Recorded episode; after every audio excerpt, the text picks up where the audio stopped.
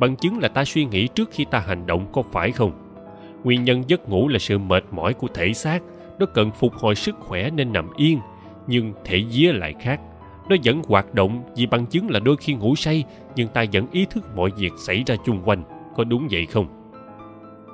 Thể vía luôn rung động để đáp ứng với hoàn cảnh xung quanh, vì tính chất này nó rất mẫn cảm với các rung động của bản năng, ham muốn, dục vọng.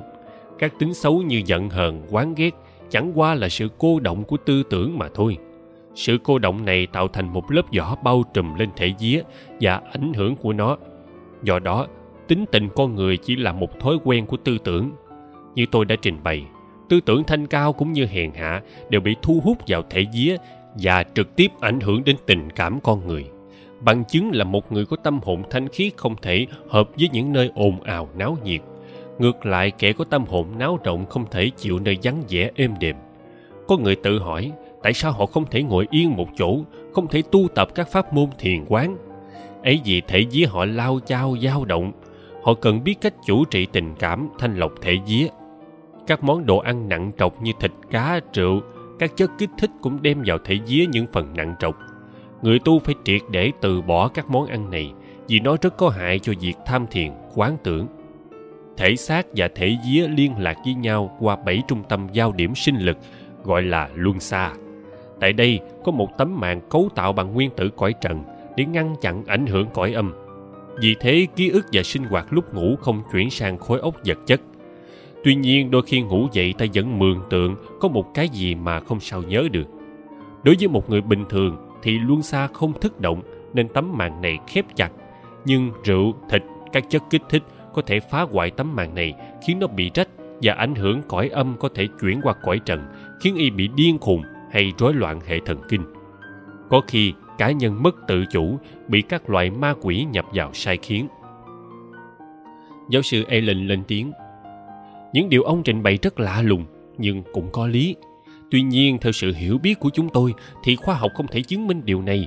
Liệu có cách nào khiến chúng tôi cũng khai mở các quan năng để nghiên cứu cõi giới vô hình như ông hay không? Hamut gật đầu. Sự khai mở quyền năng thuộc phạm vi tâm thức trước khi mở tâm phải tinh luyện các thể đã. Nếu chưa thanh lọc được các thể thì đừng nói đến khai mở bất kỳ một giác quan nào. Vậy ta phải luyện các thể bằng cách nào? Tinh luyện thể trí bằng sự suy tư chân chính. Trí tưởng tượng con người là một công cụ sáng tạo hữu hiệu. Khi ta suy tư, tưởng tượng, ta vô tình xây dựng thể trí nếu ta chỉ suy tư những điều tốt lành, cao thượng, thì ta đã luyện trí rồi. Sao thể trí là thể vía? Thể này chỉ luyện bằng cách ham muốn chân chính.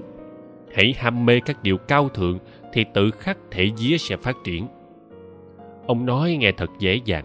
Tư tưởng cao thượng và ham muốn chân chính là những điều trừu tượng, làm sao có thể làm được? Đa số mọi người quan niệm như thế, nên chả khi nào tiến bộ được. Con người muốn quyền năng giải thoát nhưng chỉ chờ đợi một phép lạ, một tha lực ngoại giới, chứ không tự tin rằng mình có khả năng làm những việc đó. Dù tôi muốn thanh lọc các thể thì cũng phải có một phương pháp, một sự hướng dẫn, một kỹ thuật nào đó. Chứ nói một cách trừu tượng thì ai nói mà không được. Theo sự hiểu biết của tôi thì tôn giáo nào cũng dạy những điều cao đẹp và áp dụng những lời dạy này. Đây cũng là một phương pháp, kỹ thuật thanh lọc các thể. Như vậy, ông theo phương pháp nào? Hãy nói về kinh nghiệm của ông đã. Hamut trầm ngâm rồi gật đầu. Được lắm, tôi được truyền thụ phương pháp này tại một tu viện ở tây tạng, nên chịu ảnh hưởng phật giáo rất nhiều. Thứ nhất là luyện thể xác, phải biết cách kiểm soát, kiềm chế thể xác hoàn toàn quyết định mọi hoạt động như ăn, uống, ngủ cho thật đúng.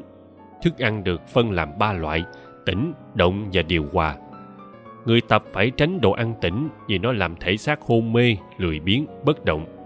Các thức ăn có đặc tính tỉnh là các món đang lên men, các thứ đồ khô, các loại rượu. Các món ăn có đặc tính động như thịt, cá thường đem lại các kích thích hăng hái nhất thời. Xác chết thú vật gồm nhiều nguyên tử nặng nề bởi các thú tính thấp hèn không thích hợp cho việc tu hàng thanh lọc. Chỉ có các món ăn điều hòa là thứ có khả năng tăng trưởng, chứa nhiều sự sống như ngũ cốc vì nó đâm mầm, nảy lộc. Các loại trái cây vốn tràn đầy nhựa sống. Các loại rau cỏ vốn hấp thụ khí thái dương cần thiết cho một thể xác cường tráng, nhạy cảm. Sau việc ăn uống, còn phải thở hít, hô hấp cho đúng cách. Khoa học chứng minh con người sống được là nhờ hơi thở, nhưng thật ra đó là nhờ sinh khí prana chính các sinh khí này thấm nhuần khắp cơ thể, mang sự sống đến khắp tế bào. Prana xuất hiện từ ánh sáng mặt trời, nó rung động và pha trộn trong không khí. Bằng cách hô hấp thật sâu, thông thả prana sẽ thấm vào thần kinh hệ và lưu thông khắp châu thần, mang sự sống ở khắp xác thể. Chính các rana tích tụ trong hệ thần kinh tạo ra luồng nhân điện, một yếu tố quan trọng của sự sống. Tóm lại, dinh dưỡng đúng cách bằng các món ăn có đặc tính điều hòa. Tập thở hít đúng cách là phương pháp tinh luyện thể xác vô cùng quan trọng. Như các ông thấy phương pháp này không có gì trái với khoa học hiện tại. Cách thực hành có thể khác nhau tùy cá nhân. Người gọi là thể dục, kẻ gọi là thiền định. Điều này không quan trọng vì căn bản chính chỉ nhằm đem lại một thể xác lành mạnh, cường tráng. Người luyện thể xác cần sống nơi thoáng khí, nhiều ánh sáng mặt trời để đón nhận các sinh lực prana nhằm bổ túc luồng nhân điện các món ăn như thịt cá mang lại các rung động thô bạo, khiến luồng nhân điện này chạy loạn lên khó kiểm soát, gây nên các bệnh tật hoặc phá hoại hệ thần kinh. Các món ăn tỉnh như rượu làm tê liệt bộ thần kinh, khiến luồng nhân điện bị ngắt quãng không đều, ngăn trở các sinh khí rana lưu thông, mang sinh lực nuôi thể xác, gây nên nhiều hậu quả không tốt. Sau khi thanh lọc thể xác, ta bắt đầu luyện đến thể vía thể vía là trung tâm của tình cảm một khi tình cảm trong sạch, vị tha, bác ái, đương nhiên các chất thanh nhẹ sẽ được hấp thụ vào và các chất nặng trọc, xấu xa sẽ bị đào thải ra ngoài. Theo một nguyên lý giống như sự thấm lọc osmosis khi thể vía thanh cao, nó sẽ rung động với các tư tưởng cao thượng mang tâm thức lên một bình diện cao hơn. Khi sự rung động đến một chu kỳ nào đó, các giác quan thể vía bắt đầu khai mở tự nhiên, con người sẽ bắt đầu có quyền năng đặc biệt nói một cách khoa học hơn, các giác quan thể vía chỉ hoạt động ở một chu kỳ, và chỉ khi nào thể vía rung động đúng chu kỳ này, nó mới được đánh thức để hoạt động. Thể vía chỉ có thể rung động ở chu kỳ này vì nó được cấu tạo bằng những nguyên tử thật thanh, nhẹ. Khi những nguyên tử nặng trọc bị khu trục hết, điều này chỉ xảy ra khi con người chỉ có các tình cảm cao thượng, lòng bác ái tốt lành bao trùm mọi vật. Đó là bí quyết cách luyện thể vía khi bảy giác quan của thể giới hoạt động nó sẽ khai mở một số bí quyệt để luồng quả hầu của Dalini thức giấc. Khi luồng quả hầu này chạy dọc theo xương sống đến đỉnh đầu, nó sẽ thúc đẩy, khai mở thể trí, khiến nó khai triển để hợp nhất với chân thần. Khi thể trí khai triển, mở lớn ra nó sẽ khởi sự tiêu diệt cái phàm ngã ích kỷ của con người để hướng đến các điều thánh thiện. Đây là một giai đoạn vô cùng khó khăn, rất ít ai vượt qua nổi.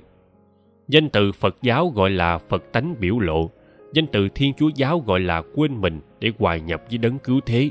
Danh từ Ấn giáo gọi là sự hợp nhất với chân ngã. Nói một cách giản dị thì đây là lúc trí tuệ quy kết các tư tưởng và hoạt động về tình huynh đệ, bác ái nhu thuận, từ bi, trí tuệ, dị tha, hỷ xả để kết tinh thành chân ngã. Khi phạm ngã hoàn toàn bị hủy diệt, các thể cũng hoàn toàn được thanh lọc thì không còn sự phân biệt giữa ta và tha nhân, giữa chủ thể và đối tượng mà tất cả đều là một. Thể trí không còn tính cách cá nhân mà đã thành đại trí hay trí tuệ bát nhã. Tâm thức cũng không còn là tâm cá nhân mà thành tâm thức bồ đề, hòa hợp hoàn toàn với tâm thức vũ trụ. Cả tâm lẫn trí mở rộng đón nhận ánh sáng chân lý mà không còn phải học hỏi lý luận gì nữa. Đây chính là giai đoạn giác ngộ của người tu. Họ trở nên một đấng siêu nhân một vị tổ, một vị thánh. Giáo sư evan waynes thắc mắc, căn cứ vào đâu ta biết được như vậy? Phải có bằng chứng gì chứ? Hamud lắc đầu, các kinh nghiệm quý báu thiên liêng đó chỉ có các bậc giác ngộ rồi mới hiểu được. Không một vị thánh nào vỗ ngực tự xưng đã đạt quả vị này hay quyền năng nọ. Khi đã giác ngộ thì chức tước, danh vọng, địa vị đâu có nghĩa lý gì nữa. Vì họ đâu còn bản ngã thấp hèn như chúng ta để phân biệt chỉ có các bậc lừa bịp, các tu sĩ giả mạo mới thích danh vọng chức tước. Vì bản ngã họ còn to lớn và cần các danh xưng, địa vị để lừa bịp tín đồ nhẹ dạ. Trên nguyên tắc thì như vậy, nhưng còn phương pháp kỹ thuật thì sao?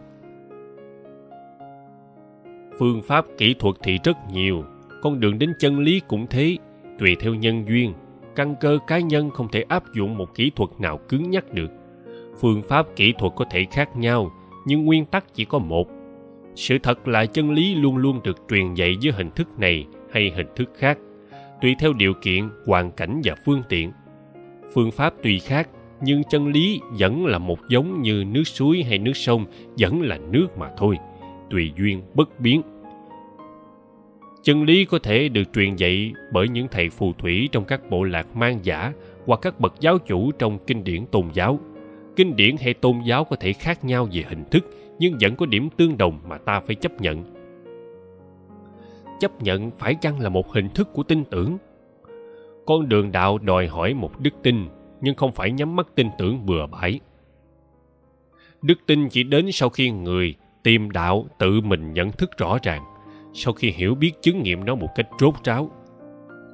Các ông là những khoa học gia không đợi nào các ông tin tưởng một sự kiện gì nếu không kiểm chứng rõ ràng. Sự nghi ngờ là một điều cần thiết, nhưng nếu có những sự kiện mà khoa học không thể chứng minh hay chưa thể chứng minh được, các ông sẽ phải làm gì? Phủ nhận chăng? Nếu phủ nhận, các ông đã bỏ qua một cơ hội tìm hiểu nghiên cứu. Nếu chấp nhận mà không kiểm chứng, thì các ông đã mù quáng tin tưởng bừa bãi. Tôi không mong các ông phải tin tưởng những điều tôi trình bày, nhưng mong các ông hãy suy ngẫm, nghiên cứu nó nếu chưa thể sử dụng các dụng cụ khoa học thực nghiệm để chứng minh, thì hãy sử dụng lý trí, trực giác. Vì sự nghiên cứu cõi âm là một khoa học, chứ không phải một sự tin tưởng bừa bãi. Kiến thức về cõi giới này sẽ giúp đỡ rất nhiều người. Tôi tin rằng trong một ngày không xa, sẽ có nhiều cuộc nghiên cứu về đối tượng này. Tại sao ông không công bố những khám phá của mình cho mọi người? Tại sao ông lại ẩn thân một nơi quan du như vậy? Nếu ông muốn kiến thức của cõi giới này được nghiên cứu rộng rãi, thì ông phải là người khởi xướng nó lên để mọi người biết, và biết đâu sau đó lại chẳng có những cuộc nghiên cứu. Hamut mỉm cười. Khi trình độ con người chưa đến lúc thì có những điều chưa thể công bố được. Các bậc giáo chủ ngày trước đã giảng dạy chân lý thành hai phần, công truyền và bí truyền. Tại sao các ngài lại dạy riêng cho một thiểu số môn đồ giáo lý bí truyền? Phải chăng các ngài biết chỉ một thiểu số người mới có thể lãnh hội được những điều ngài giảng dạy. Khoa học nghiên cứu về cõi âm cũng có những sự nguy hiểm riêng của nó, không thể truyền dạy bừa bãi cho tất cả mọi người. Xin ông giải thích rõ hơn về chuyện này, tại sao lại nguy hiểm? Tôi vừa trình bày cho các ông một phương pháp tinh luyện các thể như tôi đã được truyền dạy. Dĩ nhiên, còn có nhiều phương pháp khác cũng mang lại các kết quả tương tự, nhưng cứu cánh lại khác hẳn. Có hàng trăm phương pháp phát triển năng khiếu thần thông nhưng người tu phải hiểu rằng quyền năng chỉ là những phương tiện thấp thỏi, giúp ta mở rộng kiến thức.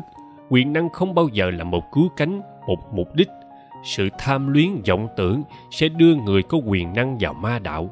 Người tu hành cần ý thức rõ rệt rằng chỉ khi nào phàm ngã hoàn toàn bị tiêu diệt thì con người mới thoát khỏi ảo ảnh của màn vô minh và thực sự chứng nghiệm chân lý. Quyền năng càng cao, ta càng phải lập hạnh, nghiêm khắc giữ gìn, đề cao cảnh giác các ảo ảnh của vô minh. Ông nói đến vô minh như một cái gì trừu tượng. Liệu ông có thể lấy một thí dụ dễ hiểu hơn không? Vì danh từ này còn xa lạ với chúng tôi quá. Hãy lấy thí dụ một người tu hành công phu khổ luyện đã bắt đầu khai mở vài quyền năng thô thiển như thần nhãn chẳng hạn. Vì số người có quyền năng này ở cõi trần rất ít. Người đó tưởng mình tiến bộ vượt bậc đã trở nên một đấng này đấng nọ. Lòng kiêu căng phát triển xúi dục họ nghĩ rằng mình đã đắc quả vị lớn lao đã được giao phó các sứ mạng cao cả. Họ tự phong cho mình những chức tước, danh vọng, hoặc đôi khi tín đồ xưng tụng cho họ là đấng này, đấng nọ, thì họ cũng chấp nhận tuốt. Họ nghĩ mình đã sáng suốt, cao cả thì còn lầm lạc thế nào được nữa. Họ đâu hiểu rằng trong cõi âm có rất nhiều dông linh bất hảo, hay tìm cách hướng dẫn sai lạc những người non nớt vừa bắt đầu khai mở quyền năng. Dĩ nhiên với trí tuệ nông cạn, họ không có một tiêu chuẩn nào để xét đoán hiểu biết những hiện tượng, những điều họ nhìn thấy và trắc nghiệm xem điều đó có hợp với chân lý hay không. Bởi thế, họ dễ bị lung lạc để trở nên một tay sai đắc lực của các dông linh, ma quỷ, các sinh vật vô hình. Như các ông đã thấy những pháp sư, thầy phù thủy, các tu sĩ thiếu sáng suốt, thiếu công phu tu hành, thiếu trì giới đều rơi vào cạm bẫy của vô minh cả. Họ có một vài quyền năng thật nhưng không sử dụng nó vào mục đích giúp đời, mà sử dụng vào các việc ích kỷ hại nhân. Nhưng làm sao tránh được các điều này? Làm sao một người mới bắt đầu có quyền năng biết được những điều mình nhìn thấy không phải là ảo ảnh của vô minh? Những điều mình chứng nghiệm không phải sự truyền dạy du dơ của loài sinh vật vô hình? Hamut nghiêm trang tuyên bố, người nào sống một đời tinh khiết về tư tưởng và hành động, không bị ô nhiễm bởi ích kỷ thì sẽ được che chở. Với các rung động thanh cao các ảnh hưởng xấu không thể xâm nhập.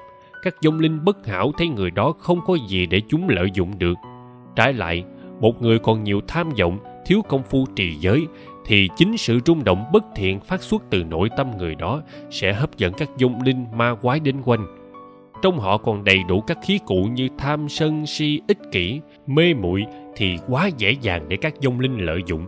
Một tu sĩ bất kỳ tôn giáo nào cũng đều phải giữ giới tuân các điều răn vì các bậc giáo chủ sáng lập tôn giáo đã đi qua con đường đó, đã biết các hiểm nguy và đặt ra cấm điều để cho người theo sau biết đường mà tránh. Nhưng các lối tu luyện thần thông và mục đích nhất định như chữa bệnh thì sao? Điều này tùy tâm thức người luyện, nhưng theo sự hiểu biết của tôi thì bất kỳ lối tập luyện nào thiếu sự đúng đắn đều đưa vào con đường nguy hiểm. Các ông nên biết một khi có quyền năng dù là một quyền năng hạ cấp rất thô thiển, kẻ sử dụng nó đều có thể làm nhiều việc mà người bình thường cho là phi thường. Vì đa số nhân loại chưa có khả năng đó, điều này khiến kẻ luyện dễ trở nên kiêu căng và nếu không có tâm trong sạch, y có thể sử dụng quyền năng này vào các điều tà vậy giáo sư ellen lắc đầu. Ông nói điều xấu, điều tốt như có một tiêu chuẩn rõ ràng vậy. Tại sao ông không nghĩ xấu hay tốt chỉ là những điều tương đối? Một điều người âu cho là vô lý có thể người á châu lại chấp nhận như một sự kiện hữu lý. Hamut gật đầu. Đúng thế, quan niệm xấu tốt, thiện ác ít nhiều chịu ảnh hưởng của xã hội, nhưng vượt lên cao hơn nữa, chúng ta vẫn có luật vũ trụ kia mà. Theo sự hiểu biết của tôi, thì có hai con đường, chánh đạo và tà đạo. Có người làm chuyện tà đạo là khi y dùng quyền năng tiềm tàng của mình để mưu lợi riêng cho sự phát triển cá nhân và sẵn sàng hy sinh hạnh phúc của kẻ khác phát triển cá nhân ở đây có nghĩa là sự bành trướng về giác quan, cảm xúc hay tri thức của cá nhân, mà không kể gì đến sự thiệt hại cho kẻ khác. Một người lợi dụng sự ngu dốt, yếu đuối của kẻ khác để thu lấy ít lợi lộc về tiền bạc hay thỏa mãn tham vọng cá nhân, tức là đang đi trên con đường tà đạo. Nếu y có chút quyền năng, y sẽ trở nên ghê gớm như thế nào? Chánh đạo cũng là việc sử dụng những quyền năng của mình, nhưng để phụng sự nhân loại.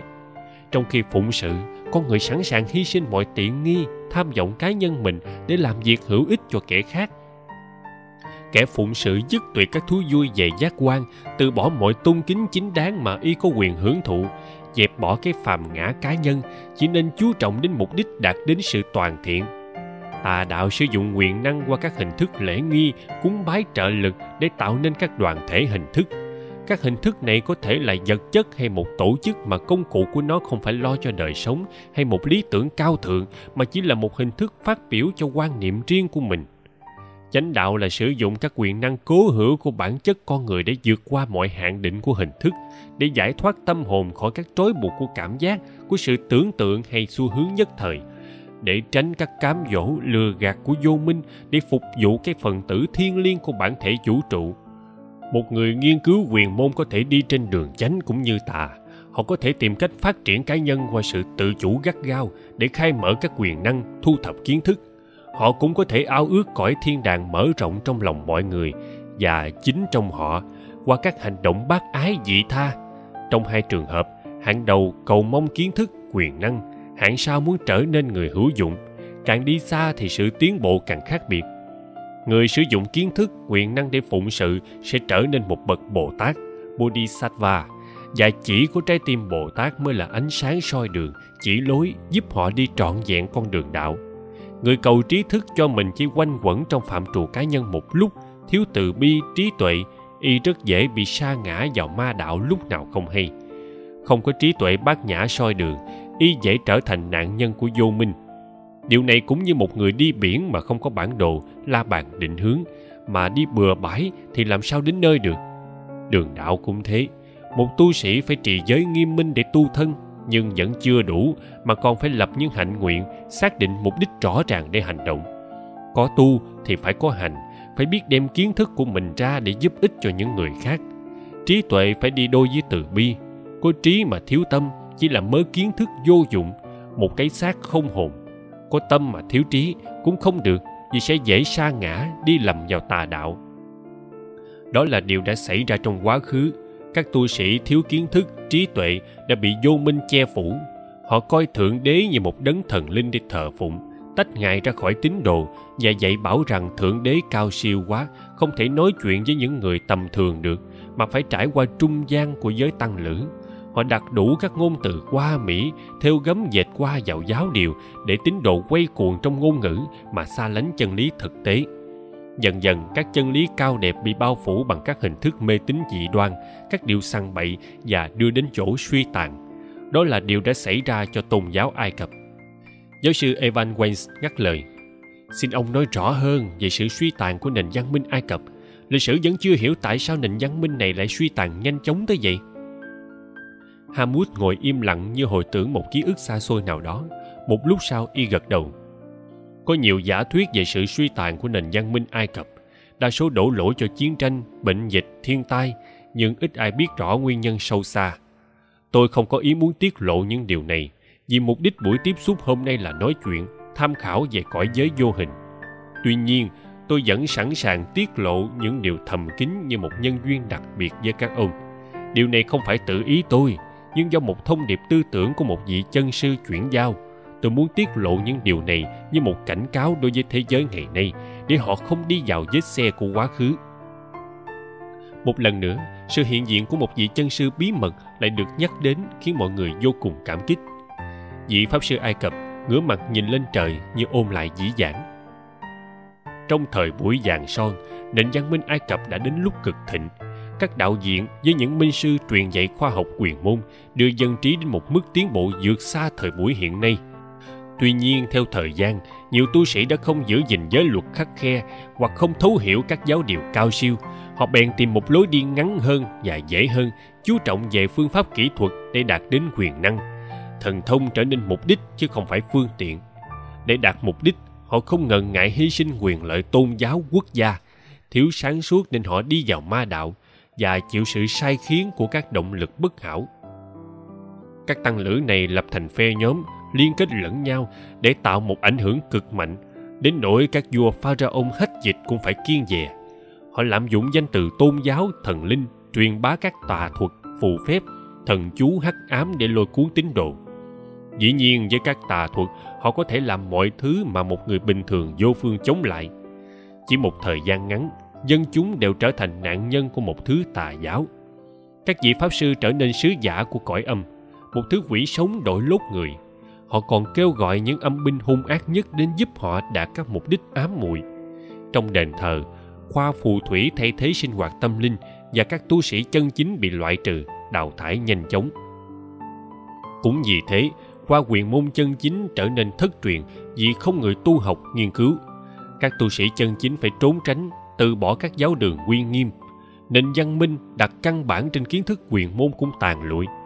Khi cánh cửa quyền môn chân chính khép chặt, các ông nên biết trong thời cổ, hầu hết các khoa học gia, y sĩ, các nhà toán học kiến trúc đều xuất thân từ giới tu sĩ hoặc học hỏi trong các tu viện. Vì thời đó không có trường học hay nền giáo dục như bây giờ khi bùa chú phép thuật mê hoặc nhân tâm, thúc đẩy con người từ bỏ thượng đế để tôn thờ các loài ma quái, thì các thứ như chiêm tinh, toán học, kiến trúc không còn lý do để tồn tại. Thời gian trôi qua, nền văn minh ai cập quy hoàng đã xuống dốc cực kỳ thảm hại. Chính các tu sĩ lầm lạc, ích kỷ đầy tham vọng là nguyên nhân gây nên hoàn cảnh trên. Họ lợi dụng danh nghĩa tôn giáo, một thứ tôn giáo ma quái để đưa ai cập vào con đường thoái hóa thay vì lo giải thoát cho chính mình khỏi mê lầm, thì họ lại hướng dẫn quần chúng vào ma đạo. Thay vì tuân theo các giới luật, thì họ lại phá giới, ngụy biện bằng các danh từ qua mỹ tốt đẹp.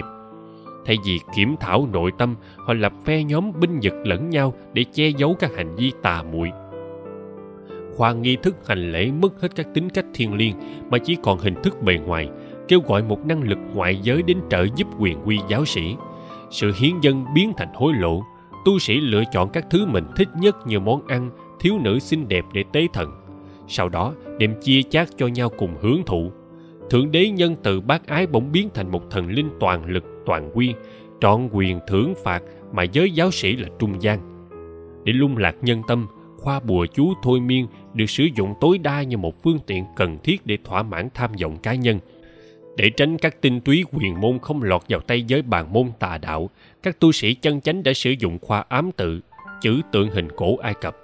Đây là một văn tự quyền bí ẩn giấu nhiều ý nghĩa tâm linh mà chỉ các tu sĩ chân chính sau khi vượt qua thử thách mới được tiết lộ. Sự sử dụng ý nghĩa biểu tượng hoặc tỷ dụ được dùng tối đa. Chính Mô-xê về sau đã sử dụng ngôn ngữ này trong các cuốn sách của Do Thái. Sự bành trướng của nhóm tà đạo quá mạnh, các tu sĩ chân chính phải rút vào rừng sâu núi thẳm và cuối cùng thì khoa quyền môn chân chính cũng thất truyền.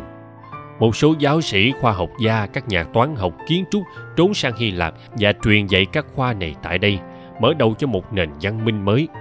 Trong khi đó, để lôi cuốn phe đảng, vấn đề truyền giáo được đặt ra và giới tăng lữ buộc các vua pharaoh phải gây chiến tranh để truyền bá tôn giáo các cuộc thánh chiến này đã đem lại một giai cấp mới nô lệ giáo sư Montime ngạc nhiên như thế lúc trước không có nô lệ hay sao?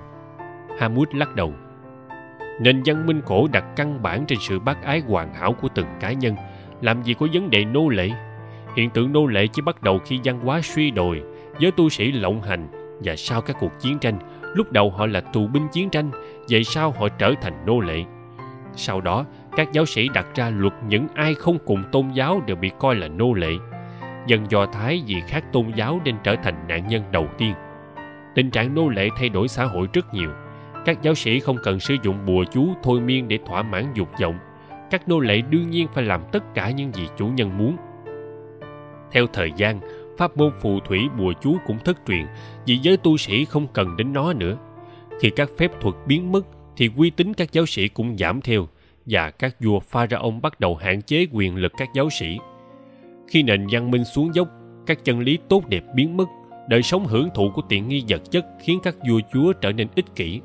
Chỉ muốn kéo dài đời sống, nên phong tục xây cất nhà mồ, ướp xác trở nên thịnh hành, vì nó hứa hẹn một đời sống vĩnh cửu.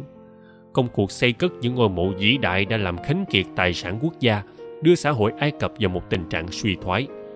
Do đó, ai cập trở nên một miếng mồi ngon cho ba tư và hy lạp. Lịch sử đã ghi chép khá rõ ràng từ lúc này, tôi chắc các ông đã biết rõ phái đoàn im lặng nhìn nhau. Sự suy yếu của ai cập sau khi bị ba tư, hy lạp cai trị không phải là một điều gì xa lạ. Nhưng tại sao một nền văn minh như ai cập đã xây cất những kim tự tháp hùng vĩ, đã sản xuất bao nhân tài, ảnh hưởng sâu rộng đến toàn cõi trung đông, lại suy sụp mau chóng, vẫn còn là một câu hỏi lịch sử. Lời giải thích của hamut là một chìa khóa vô giá về lịch sử này. Nhà pháp sư ai cập mỉm cười, nhìn tất cả mọi người lịch sử nhân loại luôn luôn biến đổi theo chu kỳ. Nhiều việc xảy ra trong quá khứ sẽ tiếp diễn lại. Có sống trong thời buổi đen tối, hỗn loạn, đầy đau khổ, hoang mang, nhân loại mới ao ước cõi tâm linh cao thượng. Nhu cầu này sẽ được đáp ứng và một đấng thánh nhân sẽ chuyển kiếp xuống trần, mở rộng cánh cửa tâm linh, hướng dẫn nhân loại với một hình thức, phương tiện thích hợp với hoàn cảnh, thời gian và không gian khi đó. Điều này đã xảy ra nhiều lần tại các nơi khác nhau trên thế giới từ trung hoa qua ấn độ đến trung đông. Các bậc thánh nhân đều rao truyền những chân lý cao siêu, đẹp đẽ, nhưng vì nhân loại cứ u mê, thiếu hiểu biết, nên chỉ ít lâu sau tất cả lại quay cuồng vào vết xe cũ. Các chân lý cao đẹp bị xuyên tạc, sửa đổi, giảng giải sai lạc bởi các giáo sĩ mê tín, thành kiến, đầy cuồng tín. Dù sao đi nữa, bánh xe tiến hóa vẫn quay đều, và trong mọi hoàn cảnh, thời đại nào cũng có các cá nhân cố gắng vượt mức để tự giải thoát ra khỏi ảo ảnh của màn vô minh để nhận định chân lý. Hamut im lặng một lúc rồi thông thả. Tôi muốn các ông ghi nhận điều này.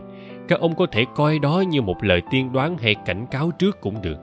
Thời gian sắp đến sẽ là một giai đoạn cực kỳ tiến bộ về tri thức, nhưng thoái bộ về tâm linh.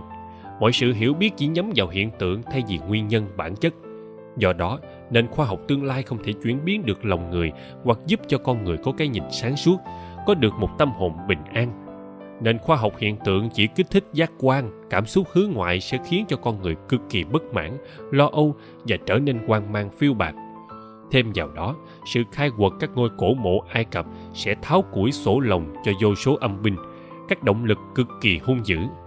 Như tôi vừa kể với các ông, thời kỳ chót của nền văn minh ai cập các giáo sĩ đã thực hành tà thuật tối đa, mà khoa ướp xác là một bí thuật mang sự liên lạc của cõi vô hình vào cõi trần. Tất cả các ngôi mộ cổ đều là nơi giam giữ các động lực vô hình để canh giữ, duy trì ảnh hưởng tà môn. Khi được tháo củi sổ lồng, chúng sẽ mang nền tà giáo cổ ai cập trở lại thế kỷ này. Dĩ nhiên, với một hình thức nào đó hợp thời hơn. Một số pháp sư vốn là sứ giả cõi âm sẽ đầu thai trở lại hoặc nhập xác để tác quái tác quái tái tạo một xã hội tối tâm, sa đọa, đi ngược trào lưu tiến hóa của thượng đế. Thế giới sẽ trở thành nạn nhân của thứ tôn giáo ma quái này. Chiến tranh, đau khổ, bất an cùng các kích thích của cảm giác mới lạ do nền khoa học hiện tượng mang lại sẽ thúc đẩy con người vào các cùng cực của cuộc sống. Trong thời buổi này, khối óc ly trí không giúp được gì mà chỉ có sự hiểu biết và ý thức bản thân thầm lặng của nội tâm mới đáp ứng được đó là lối thoát duy nhất mà thôi. Giáo sư Ellen ngắt lời, nhưng đã có bằng chứng gì về sự hiện diện của các động lực vô hình này? Làm sao có thể cảnh báo mọi người về sự trở lại của pháp sư thời cổ? Người âu mỹ sẽ chẳng bao giờ chấp nhận một điều quan đường vô lý nếu không có bằng chứng rõ rệt. Hamut mỉm cười bí mật cõi âm là đối tượng nghiên cứu của tôi, nên tôi có thể trình bày một vài dữ kiện để các ông suy nghiệm như một bằng chứng. Chuyện xảy ra đã bắt đầu xảy ra. Theo thời gian các ông sẽ thấy, dù các pháp sư tà đạo thời cổ này có khéo léo dẫn dụ con người bằng những danh từ hoa mỹ, những chủ thuyết đẹp đẽ đến mấy đi nữa, thì họ vẫn chỉ có thể sống như một con người. Dù thế nào, họ cũng không thể bỏ qua các thói quen cũ của quá khứ. Họ sẽ đổi lốt tôn giáo. Họ sẽ kêu gọi sự hợp tác của thần quyền. Họ sẽ đặt ra các giáo điều mới. Thay thế các chân lý cao đẹp để lôi kéo con người từ bỏ thượng đế. Họ sẽ sử dụng danh từ ngôn ngữ để đánh lạc hướng mọi người. Tuy nhiên, trước sau gì họ cũng phải chết, và trước khi chết, họ sẽ di chúc yêu cầu ướp xác họ và xây dựng những nhà mồ vĩ đại bằng đá như họ đã từng làm trong quá khứ. Giáo sư allen bật cười. Như vậy thì nhận diện họ quá dễ, nhưng tôi không tin thời buổi này còn ai ướp xác, xây cất nhà mộ như vậy ông nên nhớ chúng ta đã bắt đầu vào thế kỷ 20, không phải 8.000 năm về trước. Hamud mỉm cười. Rồi các ông sẽ thấy, tôi mong các ông ghi chép những điều này cẩn thận, rồi đúng hay sai, thời gian sẽ trả lời. Chương 10 Hành trình về phương Đông Yêu cầu chấm dứt cuộc du khảo, mọi tài trợ cắt đứt, trở về London ngay. Bước điện tính đến bất ngờ làm phái đoàn hết sức sửng sốt. Bác sĩ kavi cho biết một tờ báo ở London đã ghi nhận rằng phái đoàn khoa học ưu tú nhất Anh quốc đã quỳ mọp bên cạnh những đạo sĩ trần truồng xứ Ấn để nghe dạy bảo. Dư luận quần chúng hết sức phẫn nộ, đòi Đại học Oxford phải ngưng ngay các cuộc du khảo và triệu hồi phái đoàn trở về để giải thích. Phái đoàn lập tức lấy xe lửa trở về Bombay. Ghi chú, khi đó Ấn Độ đang là thuộc địa của Anh và vấn đề kỳ thị chủng tộc giai cấp còn rất mạnh. Nhật ký của giáo sư Sponding Thật là bất ngờ khi chúng tôi nhận được bức điện tín, kèm theo đó là một bức thư của lãnh sự quán Bombay cùng những mẫu báo nói về những giáo sư đại học của hoàng gia đã quỳ mọp bên cạnh những phù thủy ấn mang trợ để nghe dạy bảo. Lời tường thuật đầy ác ý của một ký giả thiếu sáng suốt đã phá hoại công trình sưu tầm nghiên cứu đang diễn ra tốt đẹp. Làm sao có thể giải thích cho quần chúng hiểu rằng ngoài các phong tục tôn giáo hỗn độn, phức tạp quan đường, mê tín dị đoan còn ẩn giấu các chân lý cao đẹp mà người âu cần nghiên cứu.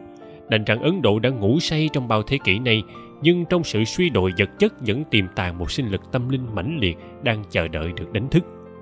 Chúng tôi đã học hỏi nhiều trong cuộc du khảo này. Bài học đầu tiên do một người anh, thương gia keith marker đã dạy. Để nghiên cứu một cách vô tư và khoa học người âu cần gạt bỏ lòng tự kiêu, thành kiến văn hóa, chỉ giữ gìn một đầu óc khoa học, phê bình chặt chẽ để có thể xuyên qua rừng người mê tín tìm đến sự thật. Như một viên ngọc quý cần phải được mài dũa, cuộc đi tìm chân lý cũng thế. Chúng tôi đã mất mấy năm trời tìm tòi, gạn lọc mới gặp được các vị đạo sư tiêu biểu cho đời sống tâm linh thực sự của xứ ấn. Nhờ những may mắn tình cờ, chúng tôi đã gặp các sinh hoạt tâm linh cao thượng mà ít người âu nào có diễm phúc khám phá tất cả những chân lý từ trước đến nay chỉ được truyền bá một cách hết sức bí mật, thận trọng, đã được tiết lộ cho chúng tôi. Là một phái đoàn khoa học, chúng tôi đã phân tách kỹ lưỡng, kiểm soát cẩn thận, phê bình chặt chẽ và đặt câu hỏi cho đến khi thật rõ ràng. Mỗi người chúng tôi đều ghi chép vào sổ tay cá nhân riêng những sự kiện quan sát. Sau đó, chúng tôi cùng nhau kiểm điểm, bàn luận và kiểm chứng lại tài liệu này cho đến khi tất cả đồng ý là chính xác, mới ghi vào hồ sơ chính nhờ phương thức này, chúng tôi quả quyết rằng tài liệu ghi nhận hoàn toàn đặt căn bản trên nền tảng khoa học, chứ không phải sự tin tưởng hay hiểu biết của một cá nhân. Chúng tôi hy vọng khi công bố, các kết quả này sẽ là một nhịp cầu thông cảm giữa hai văn hóa và thúc đẩy những cuộc nghiên cứu sâu rộng hơn.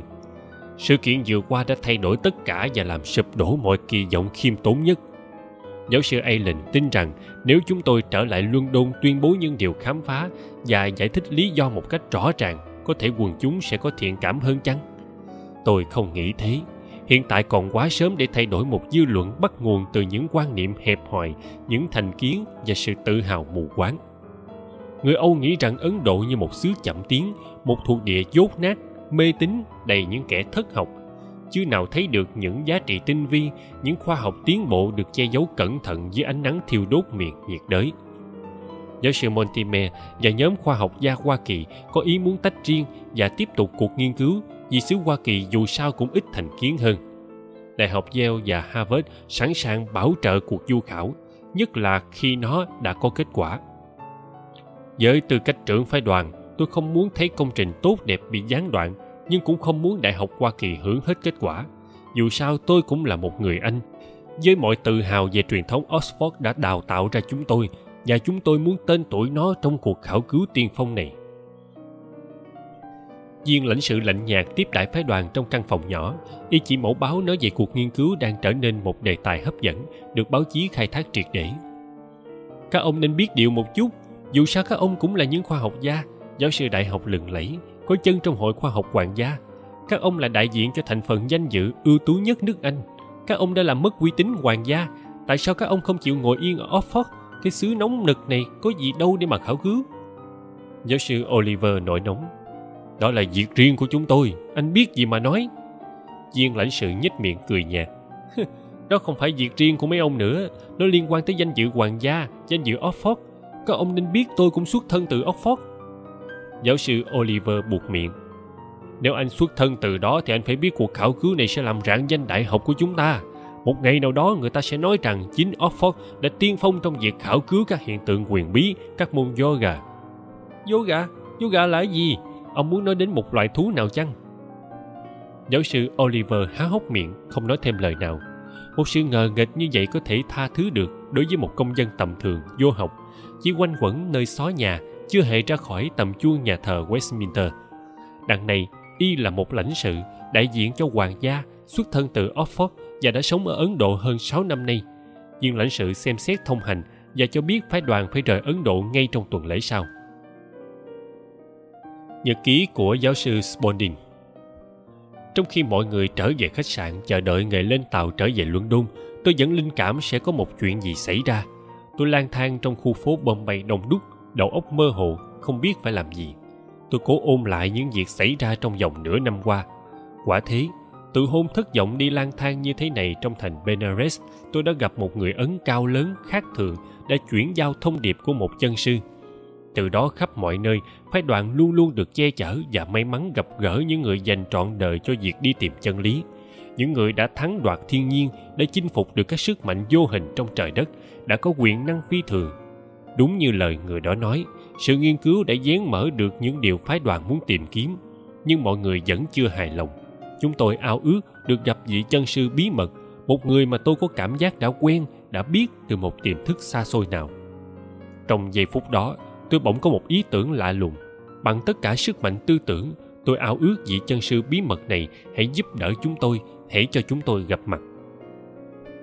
Đang đắm chìm trong dòng tư tưởng triền miên, bỗng tôi giật mình một cảm giác lạ lùng như một luồng điện chạy dọc theo xương sống, khiến tôi mở choàng mắt ra. Dưới chân một cây cổ thụ cao lớn, cành lá xum xuê, một người ấn với khuôn mặt phương phi, quai hàm rộng, trán cao, cặp mắt tinh anh có khả năng thu hút người khác. Còn ai vào đây nữa? Chính người ấn lúc đầu mà tôi đã gặp tại thành benares. Chính người này đã mang thông điệp đầu tiên cho phái đoàn. Tôi vội vã chạy đến mừng như gặp bạn cố tri. Người ấn mỉm cười. Thế nào? Việc nghiên cứu của các ông tốt đẹp chứ?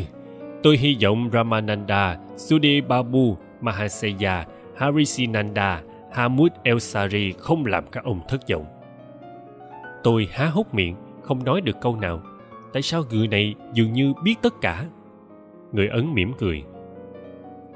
Bạn mến, cách đây nửa năm, bạn có hỏi tôi rằng các bậc chân sư có thật hay không? Nếu có thật, tại sao các ngài không xuất hiện dạy dỗ quần chúng? Sự ẩn vật đâu có lợi gì.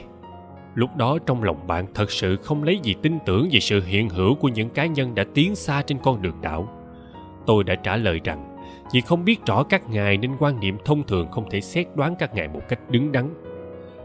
Thực ra các bậc toàn thiện luôn luôn xuất hiện để giúp đỡ thế gian một cách lặng lẽ, âm thầm. Đa số mọi người tin rằng các ngài phải hiện ra trong hào quang rực rỡ, với các phép thần thông biến cõi trần đau khổ này thành một cõi thiên đàng điều này sẽ không bao giờ xảy ra. Khi đó bạn không hoàn toàn đồng ý. Là một người thiên chúa giáo, bạn vẫn nghĩ rằng đấng chris đã hứa sẽ trở lại cứu rỗi tất cả. Thật ra đấng chris có bao giờ rời bỏ chúng ta đâu.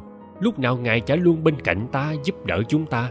Sự tin tưởng rằng ngài sẽ trở lại trong một dần hào quang sáng chói là một điều không đúng chúng ta chỉ quen tìm kiếm thượng đế bên ngoài như một đấng toàn năng, có thể giúp ta thỏa mãn những điều mong ước, chứ không chịu tìm kiếm ở nội tâm, nơi ngài luôn ngự trị. Tôi hy vọng sự tiếp xúc với các đạo sĩ trong thời gian qua sẽ giúp bạn một căn bản vững chắc, một niềm tin mãnh liệt để có thể tiếp tục việc nghiên cứu. Tôi kinh ngạc đến sững người. Không những người ấn này biết rõ tất cả mà dường như còn đọc được tư tưởng người khác. Người ấn mỉm cười hiểu ý các bạn đã được chỉ dẫn về khoa yoga, các phương pháp dưỡng sinh, cõi giới vô hình, môn chiêm tinh bí truyền, các luật vũ trụ, quan niệm về phàm ngã và chân ngã.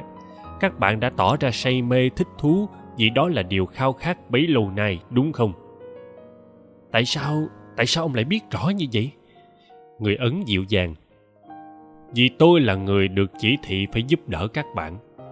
Chính tôi đã theo dõi tư tưởng các bạn từ khi phái đoàn vừa đặt chân đến xứ này tôi hết sức thông cảm sự bất mãn, buồn phiền, chán nản suốt hai năm đầu. Khi các bạn đến thăm các đền đài nguy nga, tiếp xúc với các đạo sĩ nổi tiếng nhưng không học hỏi được điều gì mới lạ. Thay vì gặp các bậc hiền triết, các bạn gặp toàn những kẻ biệp đời, những người giữ chức tước, địa vị thật cao mà công phu tu hành trì giới lại rất thấp. Thay vì gặp những đạo sư có kinh nghiệm tâm linh, các bạn gặp những tu sĩ miệng nói thao thao như nước chảy mà chả biết mình đang nói gì hình như chân lý cao siêu mà y trích dẫn từ kinh điển không dính dáng gì đến đời sống an nhàn, sung sướng trong các đền thờ đồ sộ của y. Tất cả đều là những thử thách cho sự nghiên cứu của các bạn. Một chân lý có giá trị thật sự phải chịu nổi các thử thách của thời gian. Cuộc đi tìm chân lý cũng thế. Nó đòi hỏi một sự cố gắng và một tinh thần khoa học, suy xét để gạt bỏ các điều mê tín, các thành kiến. Các bạn đã xứng đáng được truyền dạy những chân lý cao đẹp đó tôi mới đến gặp bạn tại benares và chuyển giao thông điệp của một vị chân sư. Nhờ thế các bạn mới thực sự gặp được những người tiêu biểu cho nền minh triết của á châu. Tuy nhiên, như tôi đã nói, nếu bạn muốn đi xa hơn để gặp các bậc chân sư thì lại khác. Ông tin rằng chúng tôi có thể gặp các ngài à? Tất nhiên, nếu các bạn chọn con đường này, nó sẽ là một cuộc hành trình khác hẳn cuộc hành trình vừa qua các bạn sẽ không thể đứng bên ngoài mà nhìn vào để nghiên cứu, ghi nhận như một khách bàn quan. Cuộc hành trình này phải là một kinh nghiệm cá nhân, một sự hiểu biết mà không do mình tìm ra. Kinh nghiệm thật ra chỉ là một hiểu biết hời hợt, nông cạn. Sự hiểu biết do người khác mang lại, dù bằng bất cứ phương tiện nào, cũng chỉ là kinh nghiệm của người đó. Ta không thể trông đợi một chân lý đến từ bên ngoài, mà phải biết thế nào là đủ để dừng lại, để trở về đi xa tức là trở về, đó mới là con đường đứng đắn. Cuộc hành trình này không như lần trước đi ra ngoài, tiếp xúc với các đạo sư, ghi nhận những tinh hoa, soạn thảo tài liệu, mà phải là một cuộc hành trình trở về, một cuộc hành trình về phương đông. Các bạn không thể nhân danh phái đoàn đi quan sát, ghi nhận nữa, mà phải là một nhóm người đi tìm chân lý và sống với chân lý đã học được. Trong cuộc hành trình này, các bạn sẽ không được công nhận bởi các đại học, dư luận quần chúng danh vọng của các bạn có thể bị xuyên tạc. Điều bạn học hỏi có thể bị chế nhạo nghi ngờ. Các bạn sẽ hết sức cô đơn, nản lòng, thối chí. Có lúc bạn sẽ sợ hãi và đâm ra nghi ngờ những điều đã xảy ra. Tóm lại, các bạn cần suy nghĩ cho kỹ trước khi quyết định. Nếu trở về luân đôn một thời gian, đợi dư luận lắng dịu, các bạn có thể công bố những điều ghi nhận. Nhưng mọi người có tin hay không lại là chuyện khác. Nếu muốn tiếp tục các bạn phải rời bỏ tất cả để làm một cuộc hành trình lên tuyết sơn. Đây là giây phút quyết định. Nếu chúng tôi muốn tiếp tục cuộc hành trình thì phải làm như thế nào? Người ấn mỉm cười. Tại sao bạn lại cứ hỏi tôi? Phải làm gì? Tôi phải làm thế nào? Nếu muốn, các bạn chỉ việc lên đường, có thế thôi. Định mệnh con người luôn luôn là những thay đổi lớn. Mặc dù không thấy rõ, nhưng chúng ta vẫn vô tình tiến đến mục tiêu đã dạch sẵn không đầy hai tuần lễ sau, chúng tôi đã đứng trong làng bô ta, ngay sát chân dãy hy mã lạp sơn hùng dĩ. chúng tôi đã bỏ lại tất cả, danh vọng, địa vị, đoạn tuyệt với thành kiến, tự ái cố hữu của người tây phương cuộc hành trình về phương đông của chúng tôi bắt đầu